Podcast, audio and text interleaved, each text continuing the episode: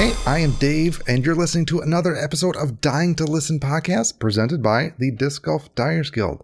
So, we have Bryan from Pipedreamer Customs here. Uh, get ready to hear some good stories, great tips and tricks, and if you have not seen yours, his work, you, I give you permission to stop this podcast and take a look. So, um, let's dive right in here. So, Bryan, thank you for joining us on the podcast. Um, I feel silly for asking this question all the time, but do you play disc golf? Yes, as, as much as I can. Um, I haven't gotten to play as much lately, but um, yeah, the let me think. It was last wait 2020. Uh, played over 300 rounds, and I my UDisc replay at the end of the year. I was I was stoked. I was uh, I forget the percentages, but I was up there as far as people. Uh, number of rounds played in a year. That's really impressive. Uh, when did you start playing disc golf? So I first started playing around uh, 2001. Two, yes, 2001. And um, at the time, I was into mountain bike riding. Um, that was how me and one of my friends we kind of got off our fat asses and decided to go and get some exercise. And as we got really into that, and then one day I was out riding around and we saw this disc golf basket, and I just drove by it really weird. It kind of intersects with the trail, and I asked my buddy, I'm like, "What in the world is that thing?" And he tells me, "Oh well." Apparently, like hippies will play golf with frisbees, and that's what they throw the discs into. And I was like, "That's pretty cool." So I went to go, uh, you know, look around and I saw some people playing and went and talked to them. And uh, before you knew it, I was bit by the bug and I was big into it and had a big blast for about oh four years until life just took me and my group of friends different directions. And but for those four years yeah i played a lot and it was a blast. And then i just stopped because i'm not a huge fan of doing things by myself um, especially exercise. I, I, it helps me to have other people to uh, keep me accountable and whatnot. And um, I, I, didn't play for uh, from about oh 2007 up until about 2018, and that was just after.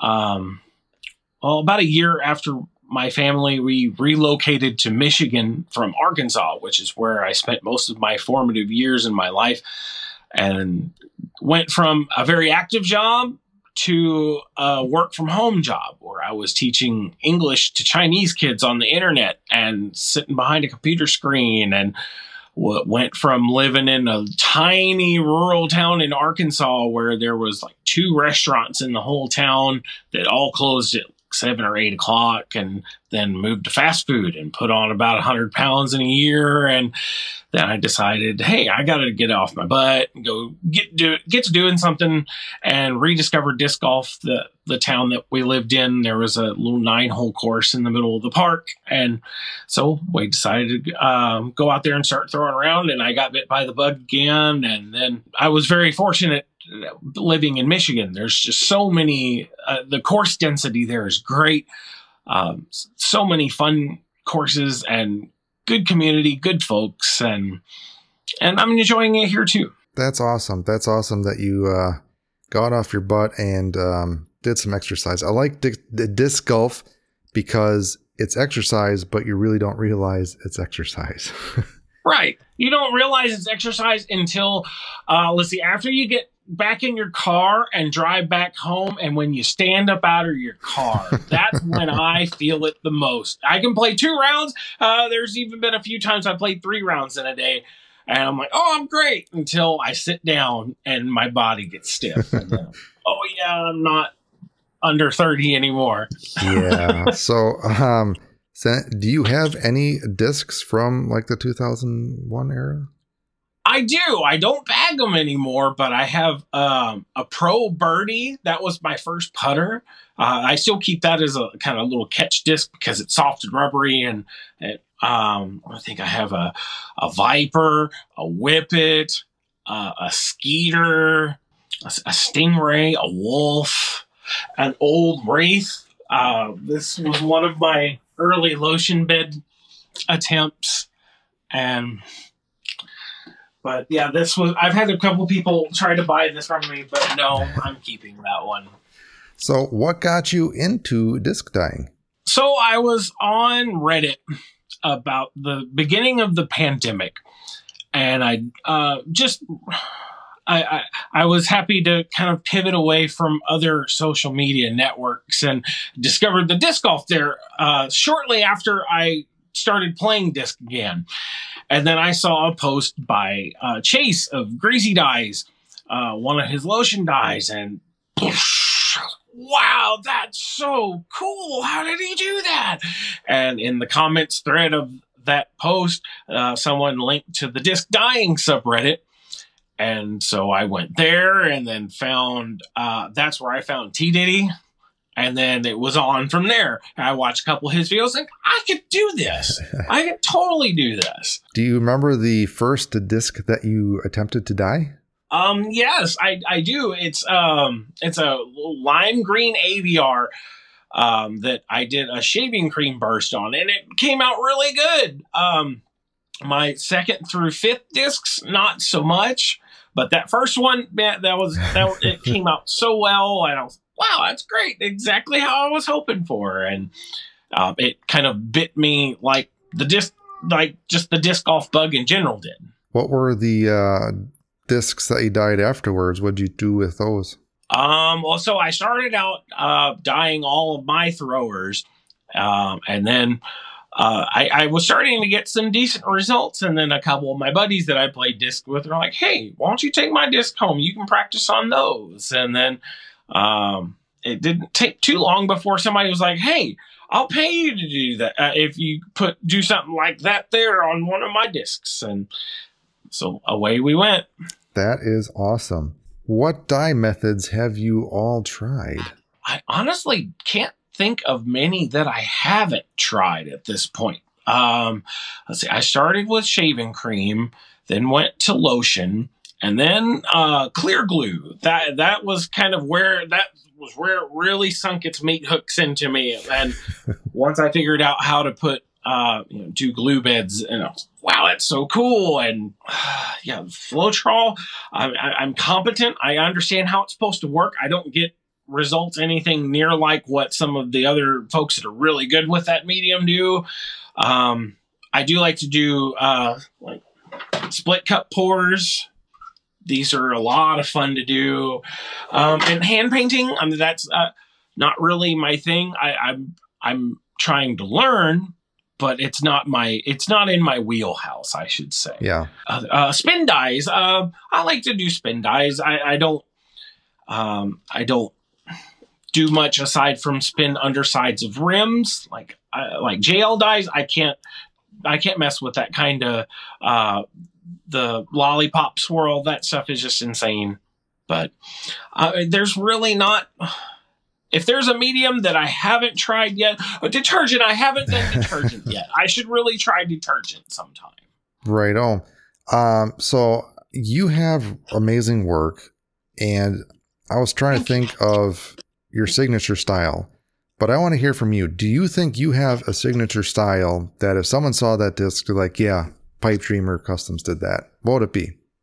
I would say probably a clear glue bed. Hmm. Because that's um if if there's somebody else out there that was doing it before T Diddy, like he was doing I forget what he called like a, a nebula background or something like that, but it was different than what I started tinkering around with. Mhm. And if there's a, if there's somebody else out there who was doing clear glue stuff before me, I'd like to talk to them. But that that, that was what that was what kind of just grabbed my attention. Like this, it calls to me. And if I'm defaulting on a background, like if I do a stencil dye, I default to a clear glue bed dye. Yeah, I've been recently getting into clear glue beds. Um, I feel like your progression was like mine. I first did the shaving cream, uh, then I did lotion, then all of a sudden glue bed, and like, wow. yeah, yeah, and it's uh, relatively easy, uh, especially for somebody like me that has no formal artistic training, and I just kind of watch videos and oh, I do that. I put dye, here's how I mix the dye, and here's what I put it on, and here's how I move it around, and Easy peasy.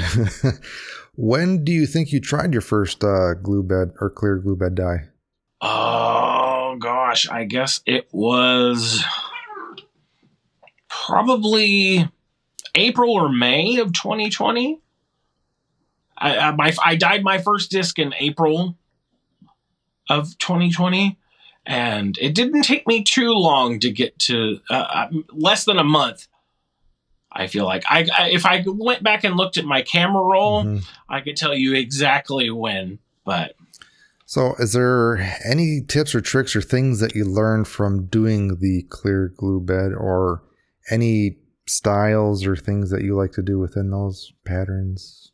to me, the biggest thing about doing clear glue beds is not all dyes react the same way on the bed. And you've got to figure, like, I, I kind of have what I consider like S tier colors, things like fire red, um, um, let me think of some other color. That's just the very first one that pops. It stays in a nice, dense colored dot on the bed and it doesn't spread out or diffuse down into the bed. But there's other colors that, but to me, it's all about having the right mixture of colors that don't do the weird, like some, especially the the uh, prochemical blues. Like bright blue, flag blue, all of them. I mean, they, they end up looking fine after you swirl them around, but it doesn't stay in a concentrated dot of color on the top of the bed sort of like um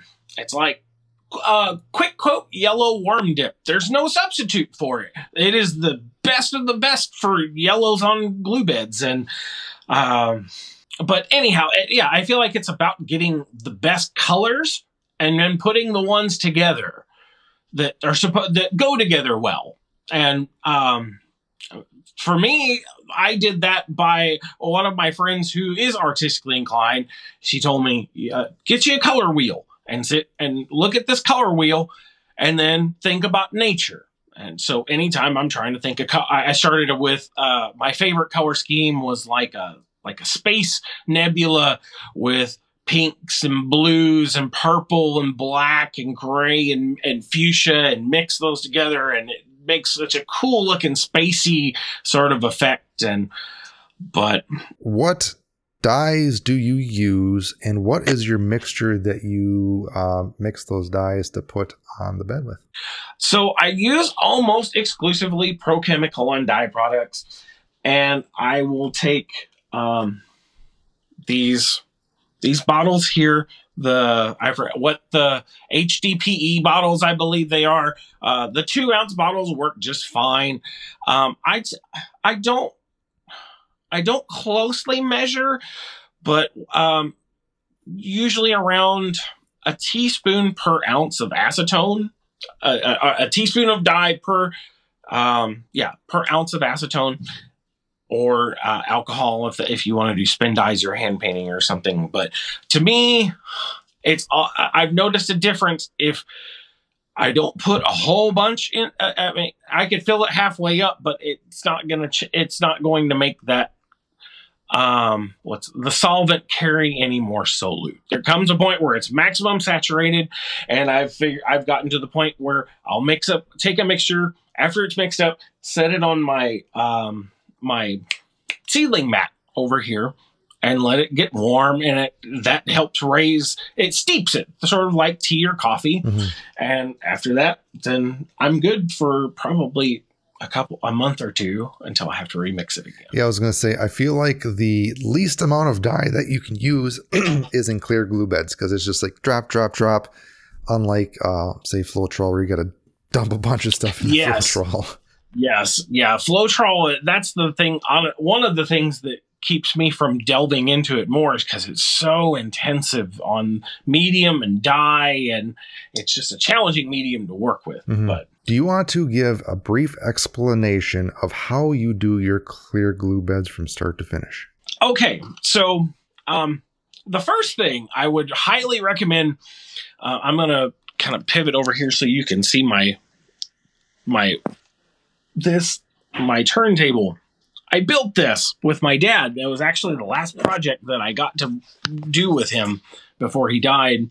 But um, everybody should have a turntable uh, because it makes building and turning the you put your bed on the on the platter of the turntable, center it, put your glue in there, and then um, and how much is honestly dependent upon um, how domey is the disc that you're dyeing, how much is it going to sink down into the bed, and um, then I take my little my glass droppers like these. I got these from uh, old vape juice bottles from a few years ago. Or, you know, repurpose, recycle, all that good stuff. Reuse, yeah, and then just suck up some of the um, suck up some of the dye, put it into drop it. I, now I I like to do a series of small dots. Like I'll typically start right in dead center, put a dot, whatever uh, whatever color. I I tend to stick with three color groups,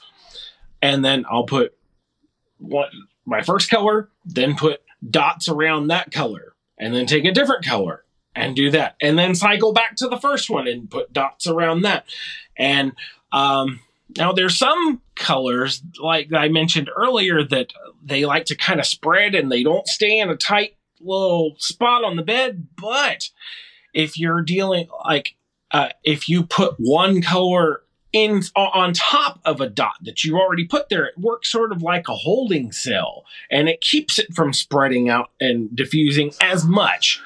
Um, sometimes after I put down all of my color, the tendency to spread is a little bit less. So once my bed is full with my first layer of color, then I can go back in and put in some of the other colors that I like how they look, but I don't like how they react and spread things out and distort patterns and stuff like that. And it holds them in place a little bit better. But um, yeah, I'll put my dots of color on. Then uh, most of the most of the time I swirl it with a toothpick I'll just different different shapes, different patterns, and then I'll go back around and use this little syringe.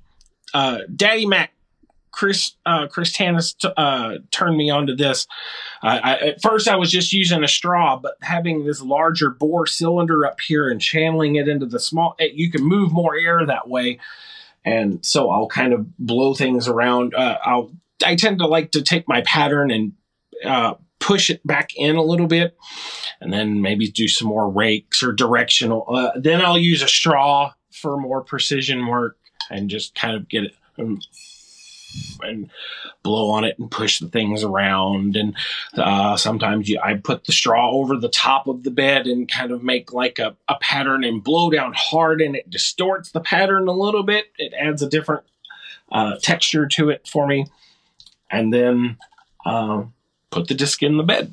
Awesome. Um, so after you put the disc in the bed, how long do you leave it in the bed and do you use heat? Like for your softer star like plastics, like Star, Casta, K1, um, Trilogy, Gold Line, etc. 24 hours is sufficient. I, there, there's other people that say that 12 hours is even uh, that's fine. Uh, every now and then I will use heat uh, I've actually been experimenting a little bit with that recently. But the thing with the heat is if you get it too hot, I've noticed that some of the the fine feathery detail in the swirls, that if it gets too hot, that will kind of bleed together. And if um, sometimes if you have colors like orange and purple that mix to make brown, if you put them by each other in the bed, I could swirl it around, and if I don't put heat on it, it'll come out nice, distinct orange, purple, or whatever the case may be, and it doesn't go to brown town. But sometimes with heat, it will. I've noticed it less with the uh, with the lamp, with the heat lamp, and like a like a two hour set. I, I've tried to get it around the get the the surface of the disc around 100 degrees or so and just let it sit there for two hours and then let it soak overnight. But uh, for um, like your clearish champion heart, your Z plastic champion plastic stuff like that, I would give it at least 48 hours and probably at this point give it some heat because that stuff is hard to get good vivid color into. Yeah, so I mentioned this on other podcasts, but uh, I'm impatient, so I basically nuke everything. I use a heat lamp that's probably maybe 9 to 12 inches away, and I let it on there for 30 minutes. Then I let the disc rest for like another 30 or an hour, and it's done. But what I, I haven't really experimented with, or and I haven't noticed, was what you were explaining um, the the more non-crisp lines. I haven't really noticed that yet. So, um, but I'll definitely keep out an eye. Keep but well, one, one thing I should add to that, whenever I was noticing that, it was whenever I was leaving my beds on a seedling mat. Hmm. and there's been some discussion with other disc dyers that um, it, it, it's very different heating it from below, which Mhm. creates uh, convection currents inside of the medium. And it makes it act differently than if you've got the, the heat coming from above, just getting the top layer of the medium and just the disc. And I haven't noticed the problem as much with the with the heat lamp. So, and I honestly don't do it a lot. I, I'm I'm uh, I'm largely a proponent of um uh, I, I like to treat disc dyeing sort of like barbecue. Like you, you can't rush. Yeah, if you're gonna if you're gonna smoke a brisket, you're gonna be busy for a while, and you just got to let it. Uh, one thing I thought whenever I first got into disc dyeing is that your disc has one opportunity to absorb the color that you want, and I totally understand the um, the desire. Oh God, I can't wait to pull it. I'm ready to see what how it turned out. But that's one of those things where I just think be patient, let it have its time, give it its best chance to get the best ideal results that you want, and then clean it off. That is a great analogy, honestly, uh, and probably why I never got into um, that. Well, and another thing I've noticed. Um, a, a con for using heat with glue beds is uh, it makes them a little bit harder to recycle. Um, Jory Reed of Jory's Fly Dyes, he's kind of he convinced me to uh, jump on the recycling glue bandwagon, and I found that it works. But if you use a heat lamp on it, it you'll get that dry layer, that dried out layer of glue. Kind of sticks to it, and it's thicker. It, it it definitely seems to remove more of the liquid content out of the glue, and it just makes it more of a mess. So. Um, I just typically I'll put it in the bed and let it sit for a day or two and come back to it and maybe I'll give it heat at the end if I'm really concerned about certain colors not wanting to come through. Yeah, I haven't reused glue beds yet, mainly because I just haven't dyed that many discs, or the discs that I do dye are just so infrequent that it just doesn't make sense. But I Yeah. definitely want to give um, reusing it a try. And how do you repurpose or reuse your glue? Okay, so what I do is after um well first of all, I um i- if you can see I have my shelves where I let my beds rest. Um whenever I put the the bed up there to soak, I'll put another bed on top of it to trap the moisture in so it doesn't want to dry out. And for usually round two or three of reusing a bit. I, I just leave it there in the bit and try to use the same color palette that was in it before. Um, there's some colors like the neon cerise pink and the royal purple specifically that will leach out into the glue a little bit more, and that makes it a little more difficult to reuse the glue. But um, after about the second or third use and it's getting pretty thick, then I'll just I have a big oil funnel like you would for your car, and just put hold the bed over top of the eh, or take an empty glue jug, put the funnel into it, scrape the glue into the funnel, and let it drizzle down in there. And then um, once my once it's about two thirds full, then put a little bit of water into it, hot hot water, and shake it the crap out of it. And it's the it's that whole re-agitating the glue and re uh, hydrating it, and uh, then I just let it sit for a couple of days. All the bubbles that you see, and it'll rise up to, and they'll pop. And it's more challenging because it's definitely not clear glue at that point, but if you have a well lit working area, you could put drops of, you can see your colors whenever you're putting it onto the darker glue. But I have noticed that uh, watering it down, it changes how some of the, co- uh, there's some colors that did just a little bit of spread before, but now they'll spread even more. So I have to be ju- judicious about what I use the recycled glue on. Hmm. Interesting. Uh, and speaking of glue, what type of glue do you like to use? So I like to use the the colorations, the stuff from Discount School Supply. Um, I remember whenever I first got into this, it was like six bucks a gallon on their website, and I was like, "Wow, what a steal! That's it works just fine, and it's a whole lot cheaper than twenty dollars for the the Elmer's clear glue." And then I made a video for T Diddy uh, about clear glue beds. And then all of a sudden we started noticing we couldn't get clear glue anymore from that supplier. And um, then whenever it came back, it was significantly more expensive. And now it's to the, uh, now it's to the point where it's about um, you know it's just a couple bucks more to go get the Elmer's from Walmart. You don't have to go drive and hunt around the like uh, Michael's clear glue is excellent glue. It works well. I, I think it's only like 12 or 13 bucks, but they've had supply chain issues. I went to a couple of stores in the last year and they never have any in the store. And so I got lucky there. They were running a special on discount school supply and I ended up buying 50 gallons of it. and I've still been working on that hoard for about the last, oh, six months or so. And I've got about oh, six gallons left. That's impressive. Yeah. I, I always wonder with these industries, like all of a sudden one of their products is selling really well, and I'm like, what the hell is going on? Yeah, like, why, why is all our clear glue bed or clear school glue? Yeah. there was a uh, there was a review on their website. Uh, somebody left a review. It dies discs uh, really well. I'm sure it's somebody that's there to just buy it as a school supply. Dye what? Like the or the marketing department's like what? Yeah, yeah. Um, now they figure out what they have, and now it's not as cheap as it was. Yeah. Uh, a few other questions. What do you contain the bed in? Like what? I use an ultimate disc, but um, well, first of which I like to use the white because, well, they're not terribly white anymore, but I mean, it, it's a nice backdrop so you see true color as I'm building my bed. Mm-hmm. But I've also uh, discovered that these little, it's like a, I got them for a dollar at Walmart. Um,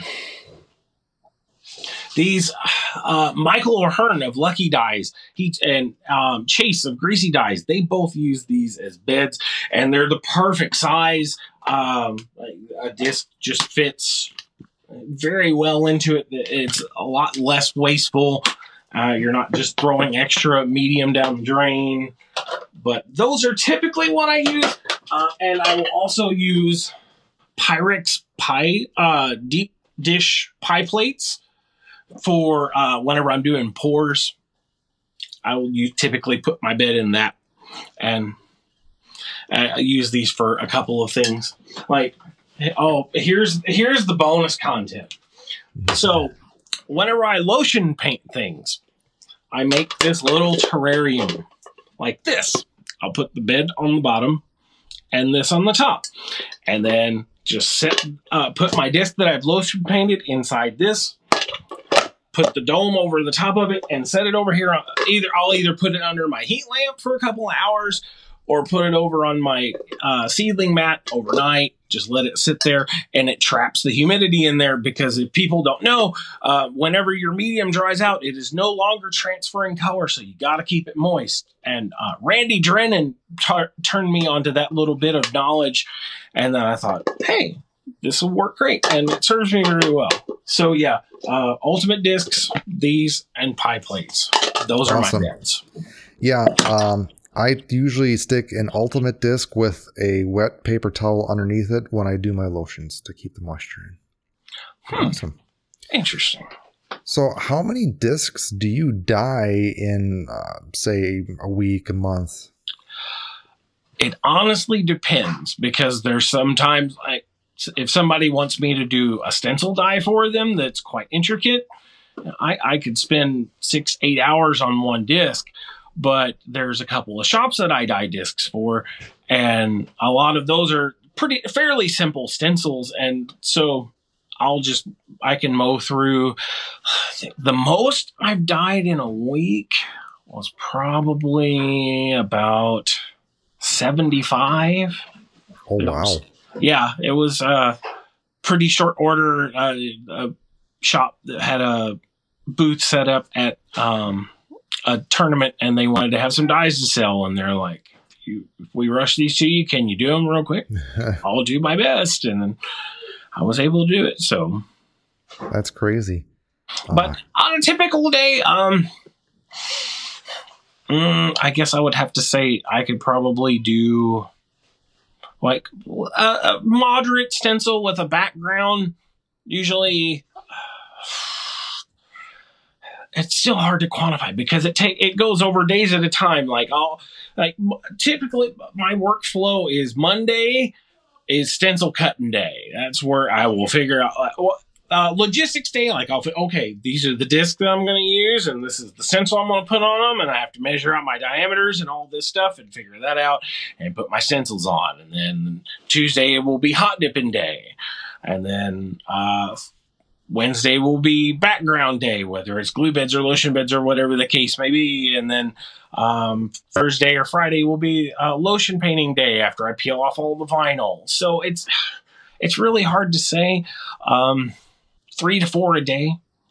That's okay. my best guesstimate. I like how you split up the days. Yeah, it's hot dipping day.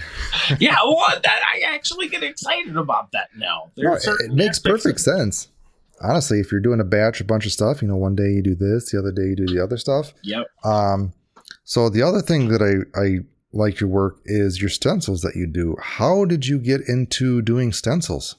Um, I just, I, um, discovered Keith Lempa's work. He he was the first one that made me think, "Wow, that's so cool." And I thought at first, um, I'm, I'm very comfortable with knives. Like I I, this stays at my table with me all the time.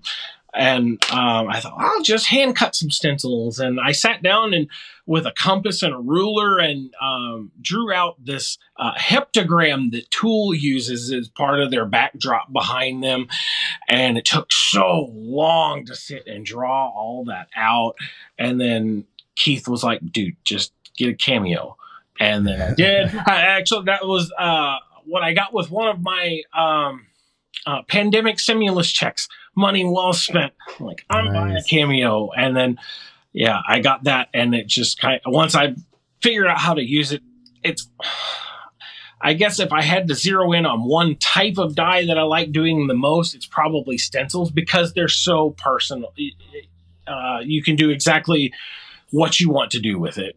And I mean, yeah, you can do that with beds too, but it's just a different level of personalization. I totally agree with that. And um, I know you said you're not necessarily a visual artist, but with the stencil stuff, that's a visual thing. So where do you get your stencils and or do you manipulate any of the stencils that you get to customize it even further?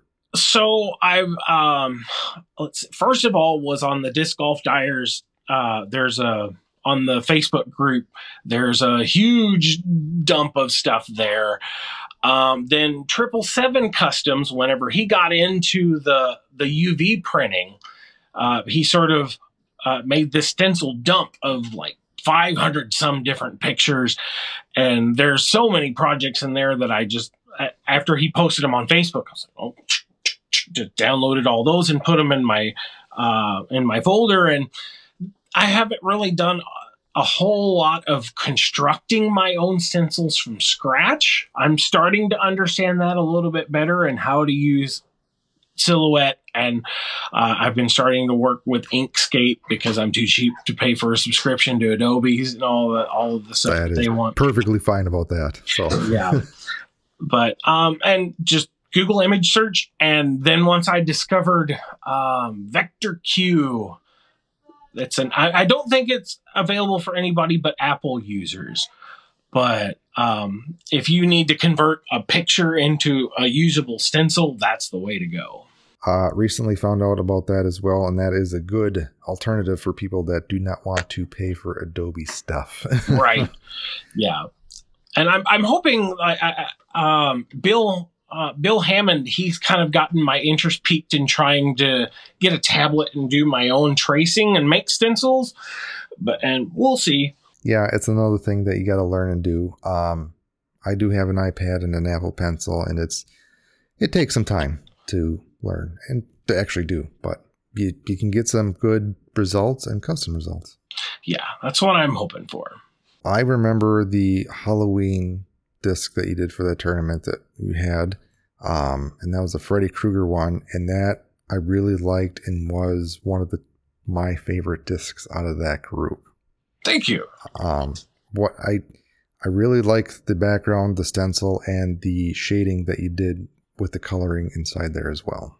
Yeah, that's that's been new adventures for me. Like that um, learning how to shade, what colors to use, and where to put the darker colors, and uh, where to leave things lighter so that you don't paint yourself into a corner by painting it too dark before you need it to be a different color. If that makes any sense. Uh, how do you do your shading?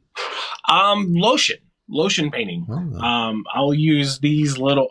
I use a whole lot of these. They're called nail tips. I think. Hmm. Um, I got them from Sally Beauty Supply, and I'll, a lot of times I'll just sit here and, and kind of shade wherever I need to shade. I'm starting to. I, I just recently got some more bottles. Uh, to keep my dye mixes in, and I'm mixing up more denatured alcohol because that's a far more forgiving um, medium for uh, hand painting and shading, and it's more subtle. Do you have any favorite discs that you like to dye and or plastic type? Discs, I guess I would have to say something flat. Uh, those are easier to get stencils on cleanly. Um, stencil art discs that I can that are translucent or I can see through for like whenever I center the stencil, those are so much easier to get centered up right. Um, but as far as just how like plastic takes dye, the Trilogy Opto X Glimmer, the are the the there's uh, Opto X I don't remember if it's glimmer or chameleon, but there's a pearl. I haven't seen a lot of it, but oh my gosh, that's that plastic. It look it looks so beautiful out in the sun, and it whole it, it it seems to be one of the ones that fades the slowest over time. Um, also, the new there's that new trilogy. Uh, what do they call it? The the Gold X or uh, Fusion X. That stuff is um, very vivid and it doesn't seem to fade very quickly. Oh, and Prodigy 750 plastic. It's very hard, very slick. I, am I'm, I'm a sucker for the the plastics that have the really slick high gloss, and um, Castoplast was like that until I figured out that it just fades so quick. Are you a person that likes to wipe a stamp or keep the stamp? It depends. If it's a cool stamp, keep it. Like, um, but others, they're just in the way of me making it into something far greater than it currently is. So, uh, yeah, there's some cool stamps that I've seen that I like to work with, especially like, um, oh, I don't have it right here, but uh, Thought Space Athletics. They, I mean, how can you not love their foils? They're, they're incredible discs, and um, fun to work with. It, it gives you a good jumping off point. Like look at the color. Okay, the color of your plastic and the foils. Okay, start from there. Do you, if you do keep a stamp, do you mask off any part of the stamp at any time? Yes. Um, uh, well, it, again, it depends, but I do quite a bit, and I like to use um, contact paper. This is the best thing that I found. Uh, this and a exacto knife that for me that's far easier and more effective than um, like a glue mask because uh, well a couple of things about glue masks that i've noticed um, elmer's you better let it really dry Uh, because if it's even a little bit wet, that dye will leach through and it will stain it underneath. Uh, but if you let it dry too much, then it's gonna damage. It could damage the stamp. Um, now there's also, oh, let's see here, Gorilla brand wood glue. This is the best thing that I found whenever I need to use a glue mask. But again, if you let it dry to a full cure on a disc that has a fragile foil, forget about it. It will wreck it. Interesting. Yeah, I've uh, just started dabbling into glue mask. I haven't used any contact paper or you know the context um, stuff masks yet. Are there any discs that you notice that the stamps are more fragile than others? Oh God, um, Innova uh, trilogy, the any of those foil stamps, Discmania not as awful, um, but mostly any kind of foil stamp.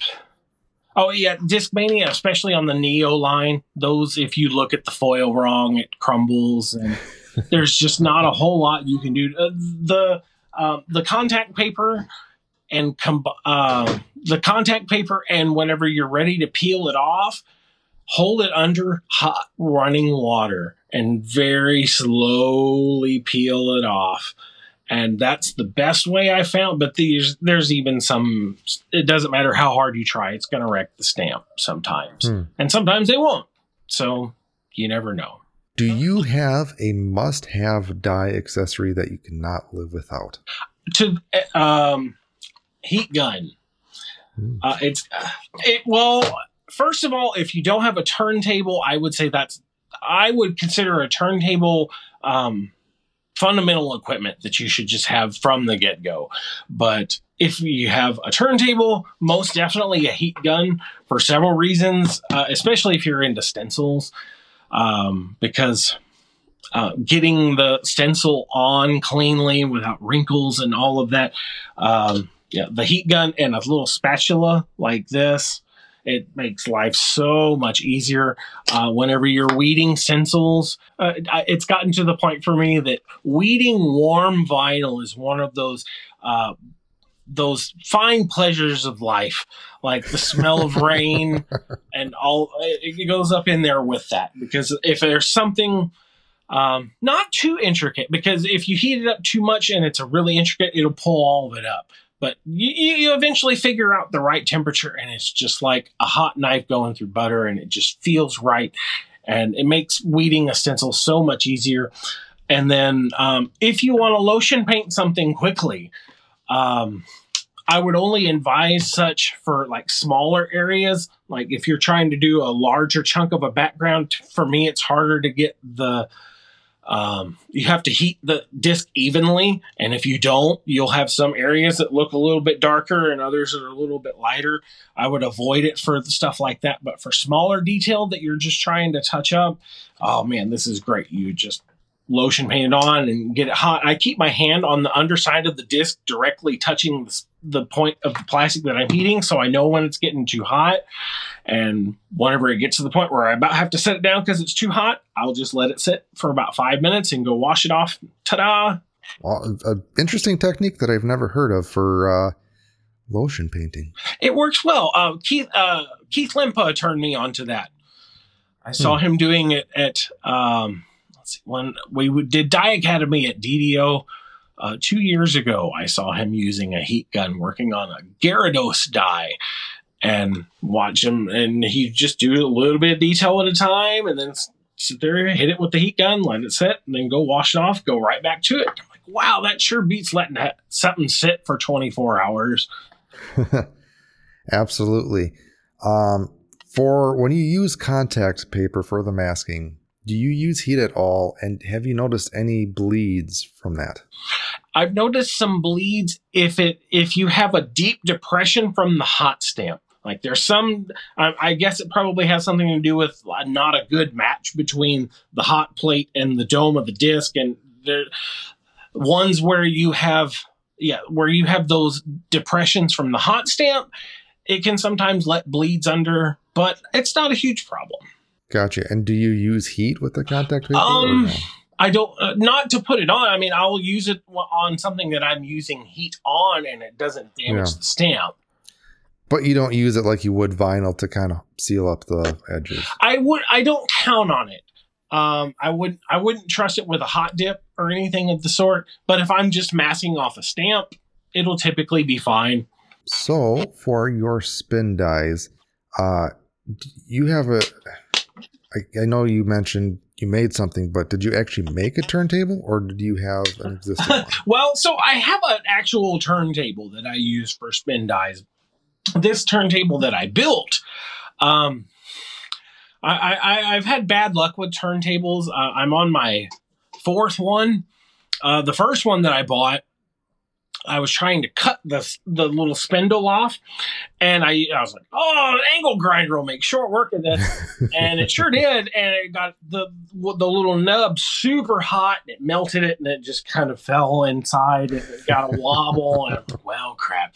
So I got me another turntable and decided, hey, I want to try and do some of those lollipop swirls. I wonder what'll happen if I put it on a dimmer switch. I put the turntable on a dimmer switch, and then I smell burnt electronics. Like, well, shit. So apparently, you're not supposed to put a dimmer switch on certain types of turntables. So burn that. One. And finally, I was like, you know what? What what would happen if I mounted a turntable platter on top of a ceiling fan motor? I wonder if it would work. I mean, it works functionally as like a lazy Susan for building beds on, not for spin dye. It's a, Mm. got a little bit of a wobble in it. Do you have Dave's spin dye jig rig? I have so uh, that's another sad story. I had one, and then I left it sitting on the dashboard of my truck for a couple of Mm. hours one day when it was hot, and I come back outside and it was all sagging and melted, and so now I just um, I haven't bought another one yet, but I just ended up uh, drawing. Uh, just turned my uh, turntable on and just put a sharpie on about the about the area where I need to have line my disc up, and it doesn't take me too long to center it. Less than a minute. Yeah, well, if you like another one, I can send one for free. I would dig that. Yeah, because I liked having it. It was great, and then Yeah. I messed up, and I should have thought about it. I mean, I know that 3D printed stuff doesn't take heat well, so It happens. It's okay. Um, and speaking of fail stories, is there any fail stories that are memorable or any big fails that you've had? oh god, a couple. Um, well, so um, one time. Uh, I, so first of all, let me preface this by saying, um, uh, dyes are my um, what's the word? Kryptonite. I've tried and tried and tried, and I, I I can get really nice looking bits. It's just the transfer to the disc that gives me fits. And um, this was before the heat lamps became much of a thing. I thought to myself, what would happen if I put uh, my oven on its lowest setting and I just leave it in there for a little bit? And I, I, I put the disc in there, kind of forgot about it for about three hours, came back to it, and it's all it's bubbling and um, oh, this isn't good. And uh, then I ended up spilling some on the heating element as I was getting it out of the oven, and it oh, it stunk to high heaven. I, my wife was not happy with me. Um, but I, I learned my lesson after that. Don't put anything in the oven. Like it's just not unless you get one of those fancy dehydrator ovens.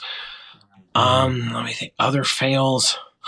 Um, oh, um, word of wisdom. If you're ever painting with warm bottles of warm dip, there was one time that I was sitting here, I just holding a bottle, and I don't know what it is that causes me to do this, but sometimes my hand will just twitch. And I'm sitting here holding the almost full bottle of black warm dip. I'm sitting here working on the disc, and uh, and my hand just kind of twitches, and then this this big wave of black warm dip comes out and just sploosh all over the disc that I'm working on, all over the table that I'm working on. Fortunately, I had the foresight to have a uh, junky tablecloth that I bought from Walmart just to save me from instances just like that.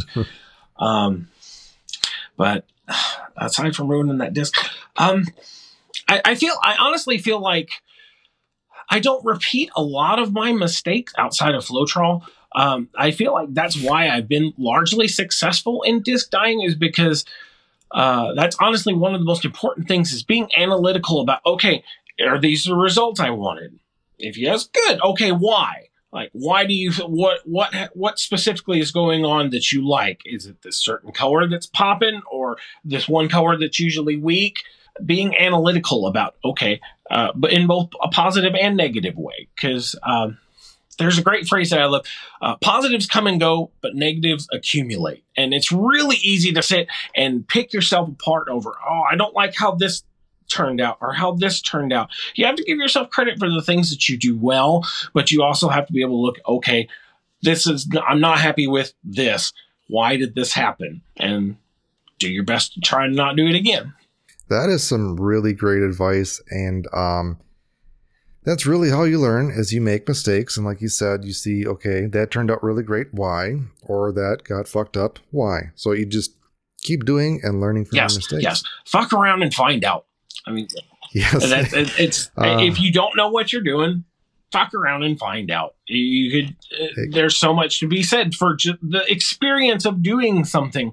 Uh, another great phrase that I like: uh, "You don't get better at things by not doing them." And there's so many people that get frustrated because they pick up something new and they're not excellent at it immediately. It's you got to suck. You have to. You everyone has to go through that stage uh, because learning not to suck is one of the most important skills of be, uh, not just being a disc dyer, anything that you do, any applied skill that you're trying to improve at, it's so important. And, and there's people that, well, I don't really want to do that again because I didn't do very well on it last time. Okay, well, I get that, but it's not a reason to dissuade you from doing something because you've made mistakes on it before. You have to suck to yes, get better. Yes, you really do, and there's no way around it. Eh, I'm, I'm going to ask this question, which we kind of are answering it, but is there any tips that you would give any new disc dyers and or some seasoned veterans out there? Mm, first of all, your workspace. Um, uh, you need to have a place where you can feel uh, where you can if you make a mess, it's not the end of the world. Like when I first started doing this, I was doing it all in our kitchen. Um, we did not get our deposit back when we moved out of that place. uh, uh, but learning how to protect your work area, um, having a flat and level workspace. That's a huge thing. Because whenever I'm turning my beds, like spinning my beds around and working on, if that bed is not flat and level, whenever I turn it, that the medium slides and the pattern moves and, and having a flat and level workspace is so important um, and learn ways to use heat I, am not a uh, not the hugest proponent of heat, but I mean, like lotion dyes, uh, or whenever I lotion paint something, I put it in my little dome contraction I showed you, and two hours later, after it's under a heat lamp that's about 20 inches away, it's done and ready to be washed off. Um, so learn to use heat. Uh, yeah, protect your workspace. Um, uh, let me think of something for season. Uh, try something new. Like get outside of your comfort zone. I, I, outside, even though I suck with Floetrol, I still I still try like this. Um, hold on. I, no, I haven't. I just have a recent one of my fails up here. I was so excited. Ah, I must have left it downstairs or something. But um, yeah, don't be afraid to try something new. And like these these split cups. Whenever I got a split cup and did it, I, would only seen people do like pour paintings on um, uh, on Instagram, but they're so cool and it, it's fun to play with. It, it, uh, yeah, that's another tip uh, for seasoned disc dyers. Um, have fun with what you're doing because there's a, uh, there's a lot of people that have turned disc dyeing into varying degrees of a side hustle, and that's great. I mean, I I'm I I could not. I don't know how deep I'm going to go into this, but over the last year, if I had not had this hustle of, of dyeing and selling discs, I have no idea how I would have managed the last year. Uh, for those of you that don't know, um, my dad died two years ago, and my mom died last year. And um, whenever my mom died, she died from COVID, and I made several trips back and forth from Michigan to Missouri, and if I hadn't been doing that whenever my mom died, I have no idea how I would have been able to manage um, handling this estate and coming and cleaning out this house. Um, I was so fortunate to have a job that I could do that you know, wherever I can create the space and is uh, the the most important. Oh, that backtracking your climate control. Um, if you have if your dye if your dye lab has wide swings in temperature, be careful because there's uh, whenever I first moved into this house, it was the middle of summer and we didn't have the AC going yet, and I was like, I gotta dye some discs, and then. Uh, I didn't think I used heat, but I sure did. I came back the next day and it was super overexposed. Like, well, so I need to get this AC going very quickly. So, yeah, um, do, doing something simply for the joy of it is so important because whenever I feel like whenever I've dyed as many discs that I've had that I have in the last year, it becomes more about the process and completing orders than enjoying the experience and having fun. And um, I mean, I, I tend to like if I'm making a stencil with a background, I'll usually default to a glue bed, but sometimes, you know, put a split cut pour behind it, do a lotion bed, try a Floetrol pour, uh, shaving cream burster, whatever the case may be. But keep experimenting because that once you lose sight of that initial joy of discovery that you get when you first got into it, it's really easy to get lost in the weeds and it gets become more of a chore and a grind than a pleasurable experience. Yeah, I completely agree with that. Is once it starts becoming work, it doesn't become fun anymore. So try not to turn it into work and still have fun with disc dyeing. Yeah. Um, what does disc dyeing mean to you? Disc dyeing mean to me? It's a way that I can be expressive about a variety of things. Um, I, I, seem to have a little bit of. I'm not going to go deep into the specifics, specifics because I don't want to discuss some topics, but um, some something will happen in the news, and I'll just get this random idea. Like I made a caricature caricature disc of um, um, Vladimir Putin in drag, and uh, being able to express myself through art uh, and being able whenever somebody messages me and is like hey man i really like it if you could t- get this put such and such on a destroyer for me or whatever and then um, whenever I, you know, I, I, I love the process of coming up with customs for people, like floating ideas by them. Okay, how about this artwork? What do you think of this? And okay, what colors do you want in the background? What and getting people exactly what they want, and then um, you know, the then looking forward to how many people message me uh, after they get the disc, like, "Wow, looks even better in person." Yeah, that's exactly what I'm going for. That, that's just it. It provides warm fuzzies that I didn't really know that I was missing out on by not being into some form of visual art. Like to me, I've always been a musician. I was a band dork all through high school and college. And um, uh, oh, here's a fun random fact about me. Um, I play the bassoon. If you happen to know what a bassoon is, I play a mean bassoon. um, but that was always my outlet for artistic expression. And anytime I ever tried something else, I tried drawing stuff, it just looked terrible. I mean, that's not my drawing, freehand drawing is not my forte. But then I find something that I can play around with and it feels like fun and it, it you create something beautiful. And so that's what it means to me. I, it's not really a concise answer, but it's hard to give a concise answer to something like that. Yeah, and it's it's interesting to hear uh, everybody's story of what disc dyeing means to them, and it's you know just fascinating. And speaking of the custom dyes that you do for people, have you had any weird or unique ones? yes, I uh, I just had one uh, a couple of weeks ago. Someone wanted. Uh, um, born to shit, forced to wipe put onto a disc with skull and crossbones given a double finger. I'm like, okay, yeah, I can do that. Um, I wouldn't really call it weird, but the the coolest commission that I've had.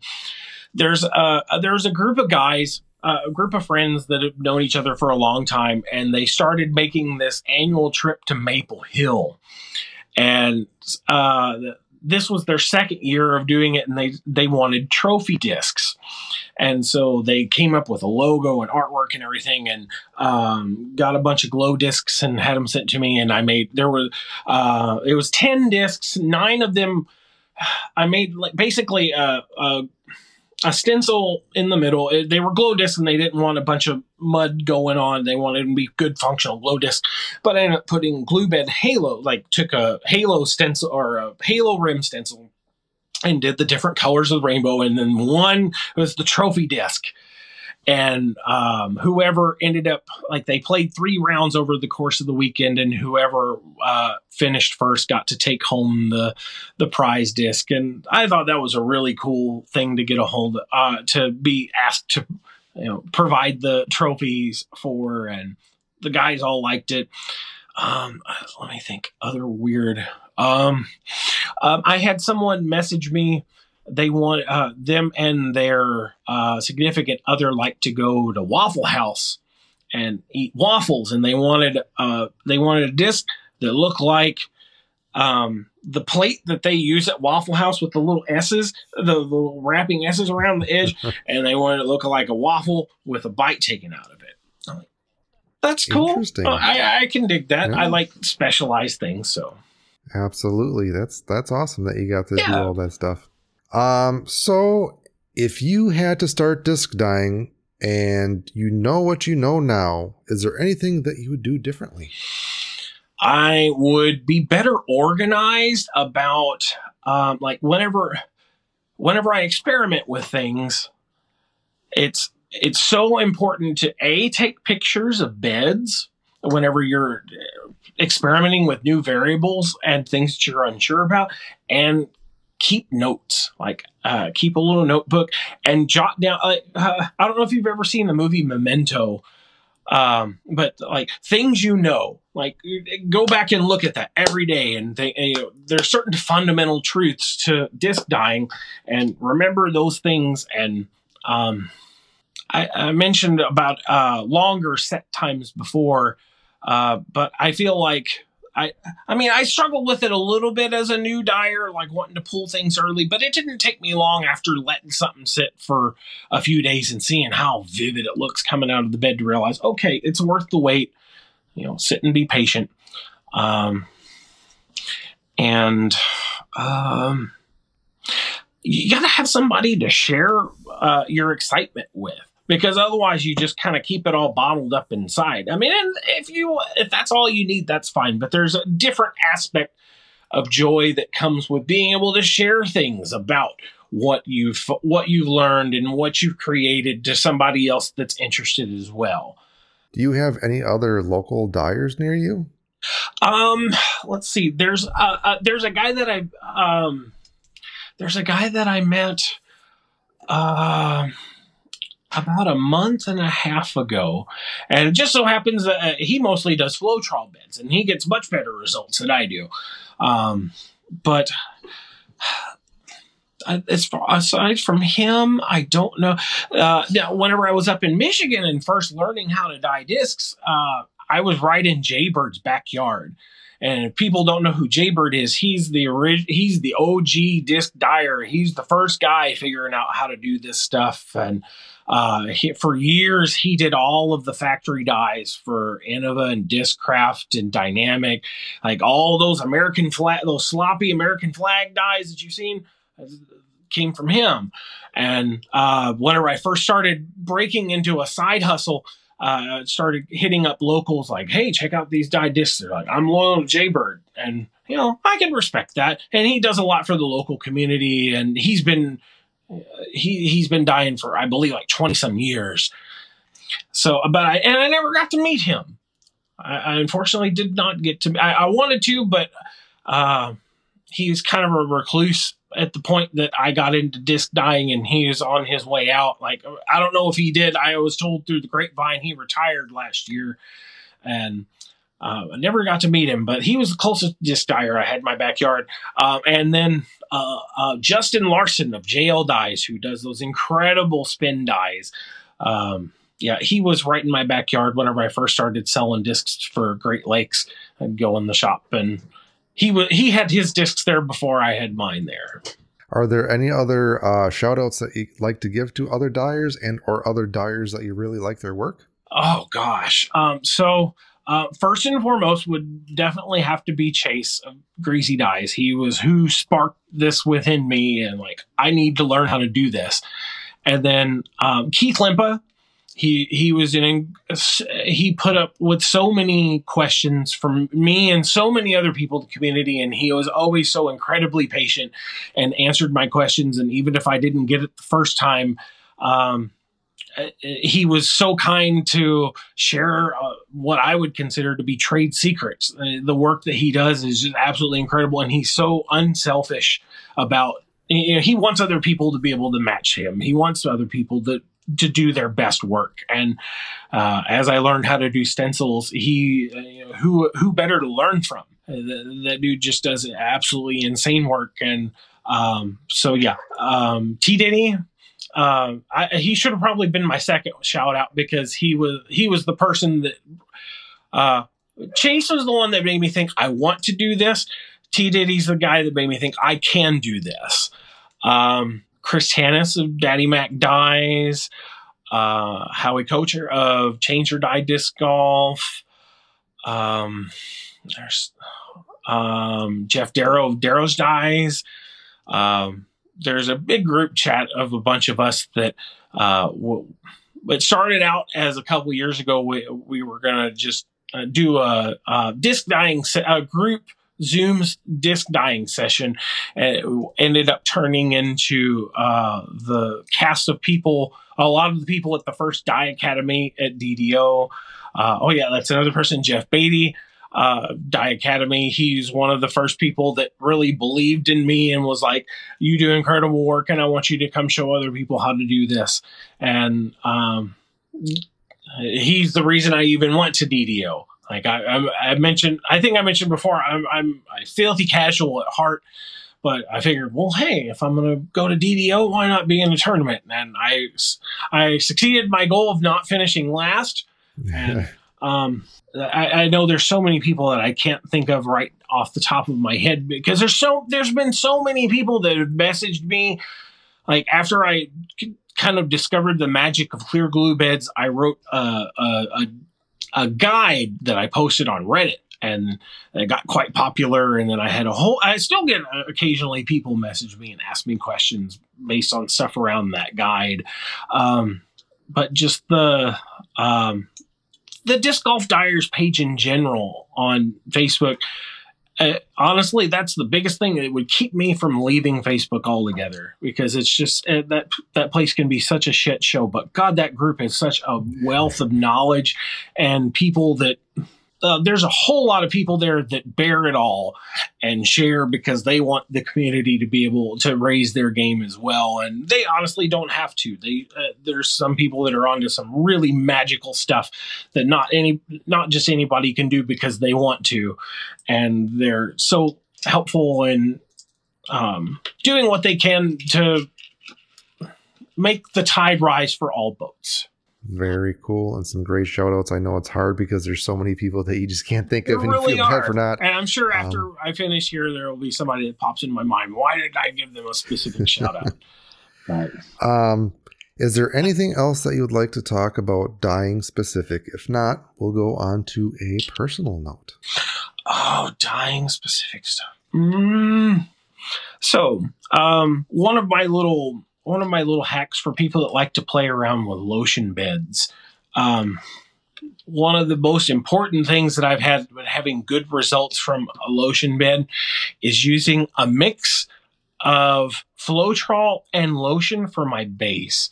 Whenever I first started getting into lotion beds, I noticed uh, you're fighting the dome of the disc, and like you got to figure out how deep the you know how deep your bed needs to be. And even if you use just straight lotion, it's thicker than it really needs to be, especially if you have a domey disc. And then I noticed some of my the patterns were really smushed in the center, and then not so much around the outside edge. But then I thought, well, what if I make something a little bit thinner so that it it just the weight of the disc takes it down flush. And so I, if it's a flatter disc, you don't need as much. Uh, you don't need as much Floetrol. But if it's a very domy disc, you might need like 60% Floetrol to 40% lotion. Stir it up in a cup and pour that into your bed. And um, if it's really domy, make it a little bit runnier so that uh, whenever you uh, and be very uh, oh there's another piece of advice whenever you're going to send a disc it should be very tender and slow um, like you just whenever you I, I will get right down eye level with bed and just kind of lay that thing down and just set it down very slowly. Um, like if i'm if i'm putting a disc into a bed that has a stencil on it and um, like typically speaking wherever the disc touches a glue bed first is where you're going to have bubbles a lot of the time. So uh, like i'll line up okay this part that has the stencil uh, still has vinyl on it. I'll be make that where first contact is. Um, if you have like, I like to if I have a flat disc, uh, like, uh, or if you've dyed a Berg and tried to put a Berg into a bed and get the dreaded Berg bubble uh, or a flat disc, sometimes it helps to push you know push down on the underside of the disc like like so. Uh, daddy mac did a really good video about uh, how to avoid the berg bubble. Watch that. Um, let's see here you have some great tips and some stuff that um, even I'm learning. So that's awesome. Good. So, on more of a personal note, we'll get to know you a little bit better. Okay. So, the first segment that we'll do is favorite fave. First question I have is What is your favorite band or song? Favorite band? Probably Tool. Uh, that, nice. That's kind of unfair because if. I, I, I, feel like I have a very wide musical palette. Uh, I'm a metalhead at heart, that's kind of what I grew up on. I, am uh, I was born in '79, graduated high school in '97. Um, if that t- if that gives you any idea, like Alice in Chains, uh, Deftones, Tool, those are some of my favorites. But I also um, I'm not a huge country music fan, but I love Sturgill Simpson. Um, even if you don't like country music, go check him out. He is so incredibly good. He, good songwriters are good songwriters. I don't care what genre but if I guess, I guess if I had to pick one band above all others, probably Tool because I've seen them in concert a couple of times, and their live show is just phenomenal. And it's so much more than just a concert; it's a complete sensory experience. I saw them, um, I think, for the first time just before the pandemic in 2019 at Halloween, and um, yes, amazing show. Even a harder question: Do you have a favorite song by them? Uh, Lateralus. Nice. Yeah. The, the, especially the video. I, I, I told my wife I want that song played at my funeral. just spiral out. Keep going. There you go. Uh, what other metal bands do you like? Um, gosh. Um, one of my more recent flavors has been uh, fit for an autopsy. I, I say I'm typically not much. So I have to enter with caveat. I like melody. Like I'm not a mm. huge fan of the Cookie Monster vocal, yeah. but it has its place. There's a certain yeah. primal rawness to it that really appeals to me. And I went to go see the band Unearthed.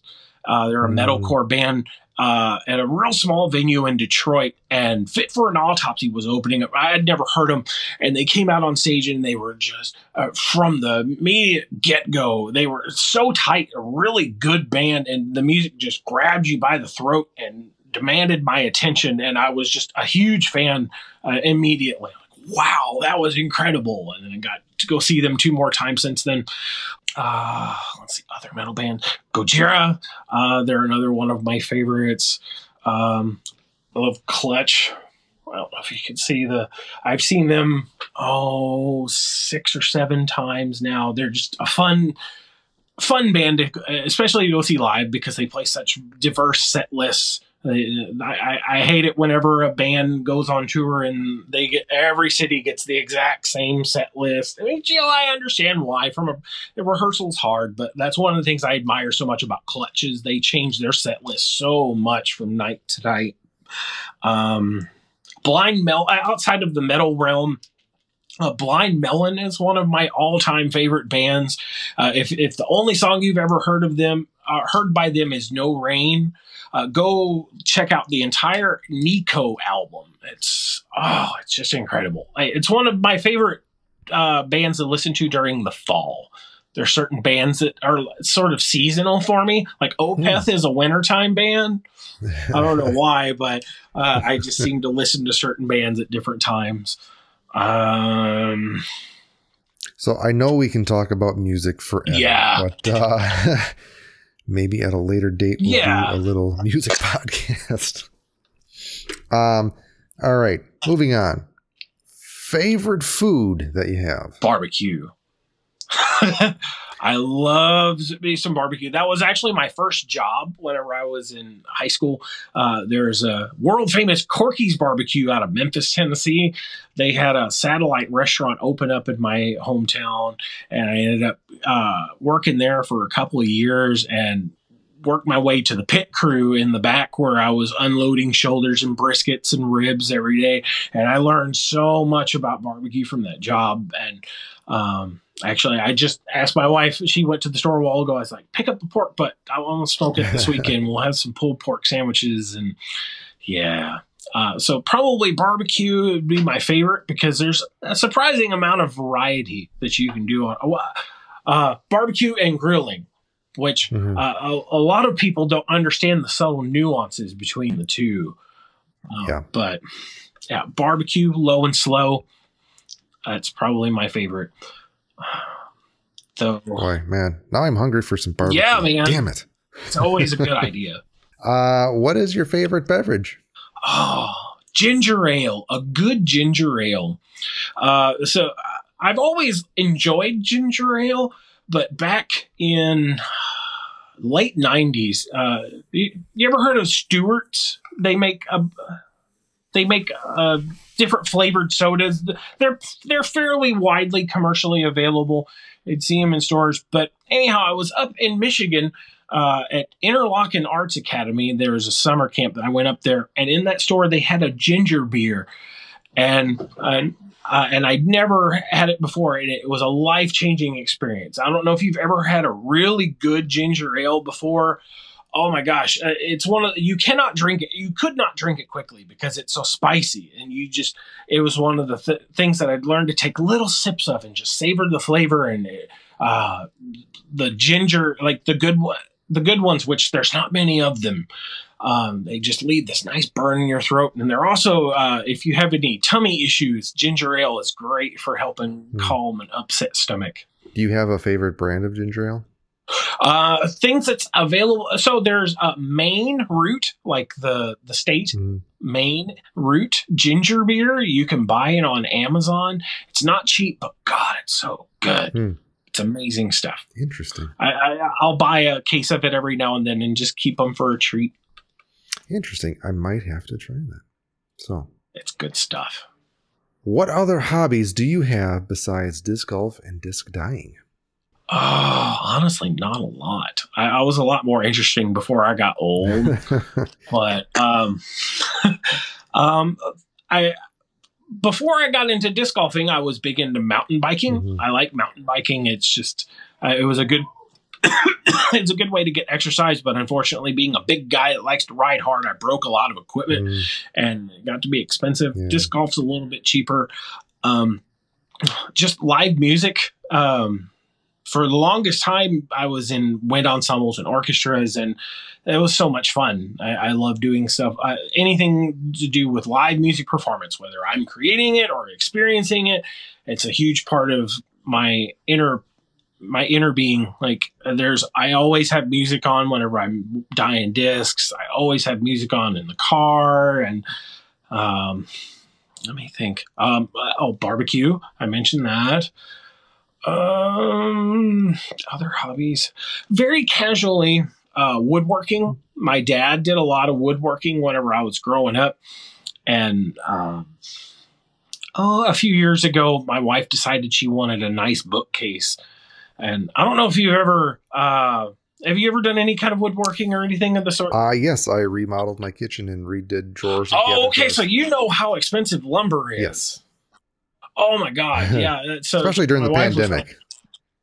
yeah. Well, so, well, this was before the pandemic Mhm. that I made this bookshelf. But even then, it was. Uh, she, uh, I was like, "What kind of wood do you want?" Poplar.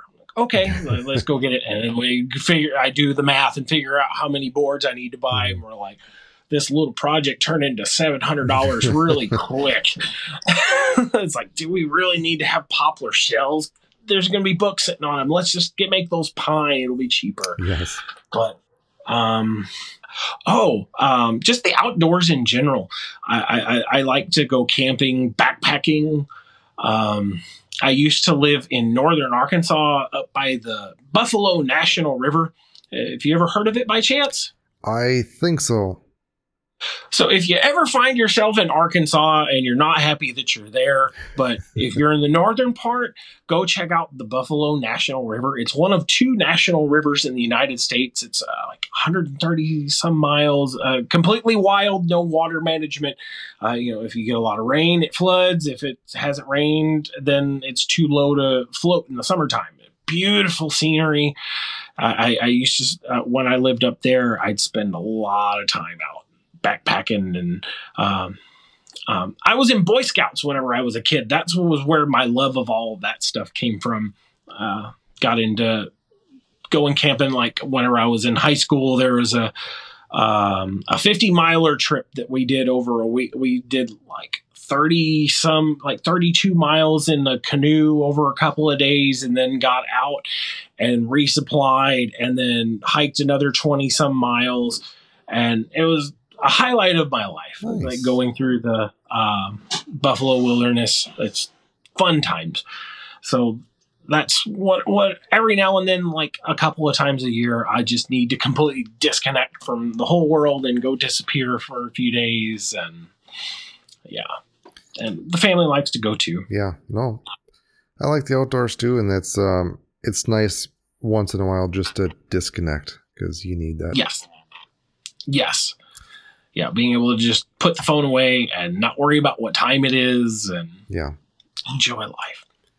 All right. Next section that I have for you.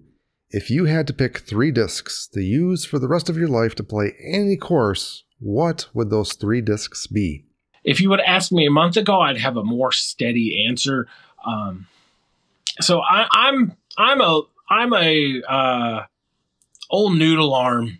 Like I'm I'm never going to be a bomber. I'm uh, I've just come to grips with that. I lo- and I don't have much of a forehand to speak with. I, I I can do more of approach shots and whatnot with a forehand, and I can do, I can competently uh, forehand drive. But I love my flippy discs, and um, I w- I would have said a Kastaplast Falk. It, it, it also depends on the conditions.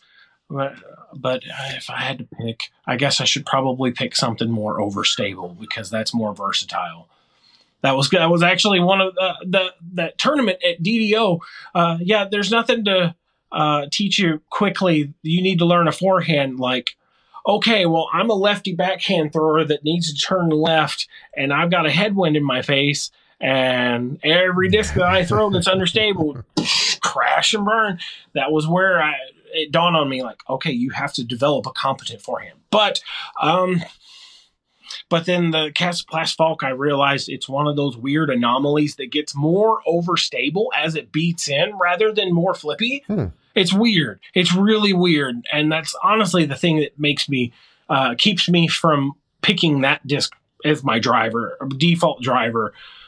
But mm, I guess I'll go with it because I still have one in my bag. But I'm currently using a Thought Space Athletics Mantra, Ethos Mantra in that spot.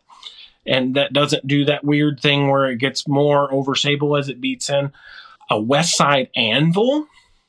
I don't know if you've ever thrown one of those. Oh, God, that was a game changer for me. Um, I, I was bagging a zone in that slot until I. Uh, uh, Justin Larson actually uh, he sent me one of those to dye for him, and I was like, I love how this feels. It's like perfectly angular and flat, and it feels so good in my hand, and it's so beefy, and you can do so many different things with it.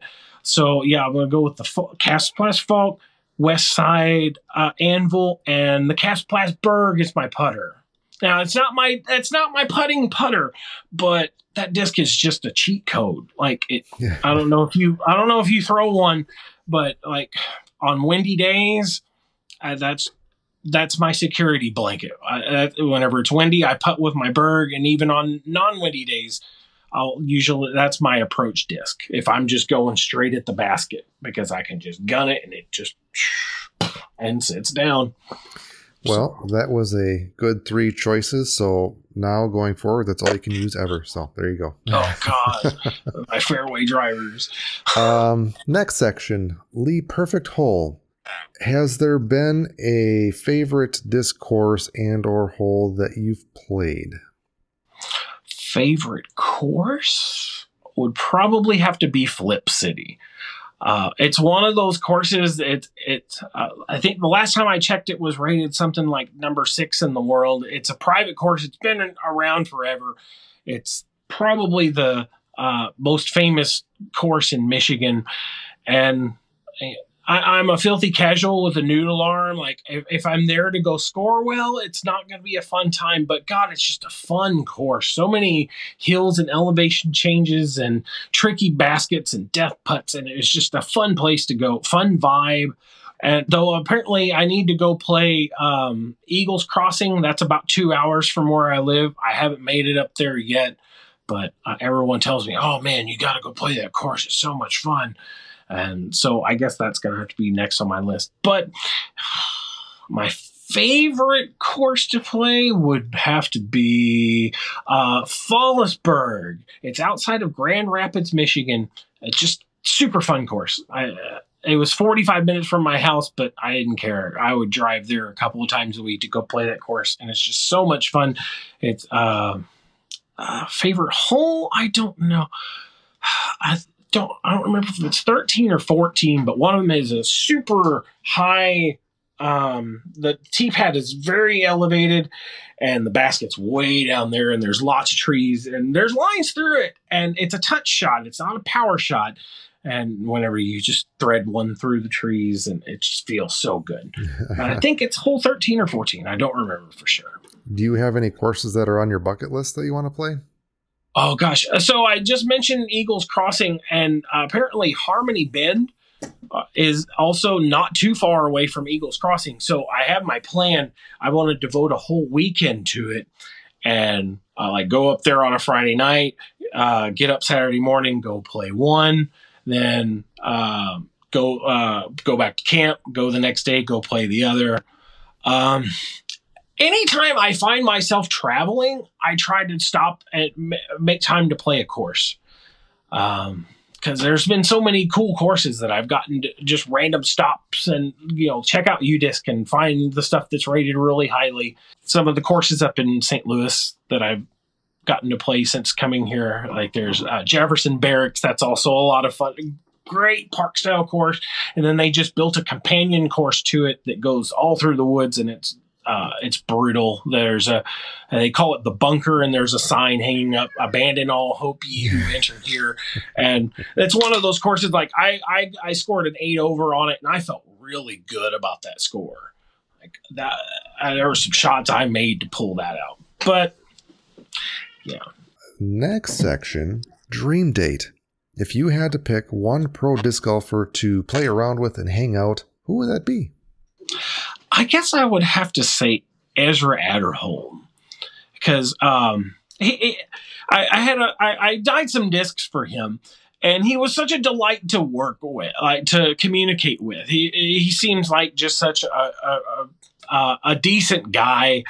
Um, I'm not gonna go on some rant. I'm not gonna go on a, a big rant, but there's some pros that are kind of dismissive of uh, they, they want disc dyers to do work for them but they they sure don't give us very many shout outs but he was uh, like there was a he specifically wanted a titanium nuke and i went on a group and found a specific disc for him from a person that w- didn't want it and he don't well I'll give it to Ezra, but uh, would you ask him to make a video uh, throwing it? And I forget exactly what he wanted him to say, but I asked Ezra to do it, and he did it.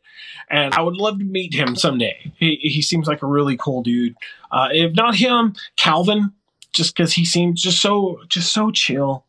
Uh, so I mean, I I know how frustrated I can get, but he just seems like he's cold as ice and nothing bothers him, and that's kind of how I try to be in life. Even keel, not too high, not too low. Take everything in stride.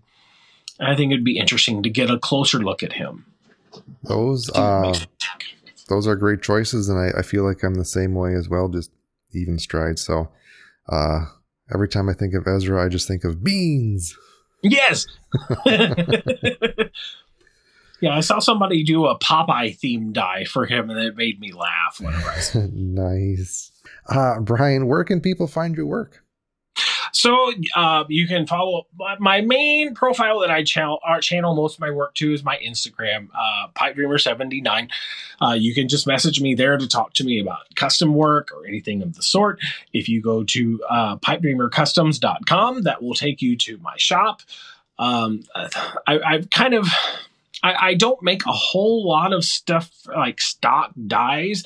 I've been trying to move myself more towards doing mostly commission work, like because people, if people are going to spend good money on a dye disc, they want it on exactly the disc that they want, and you know that, that I try to facilitate that the best I can. But I do put stuff up for sale on my website, uh, so you can come up to my storefront there, pipedreamercustoms.com.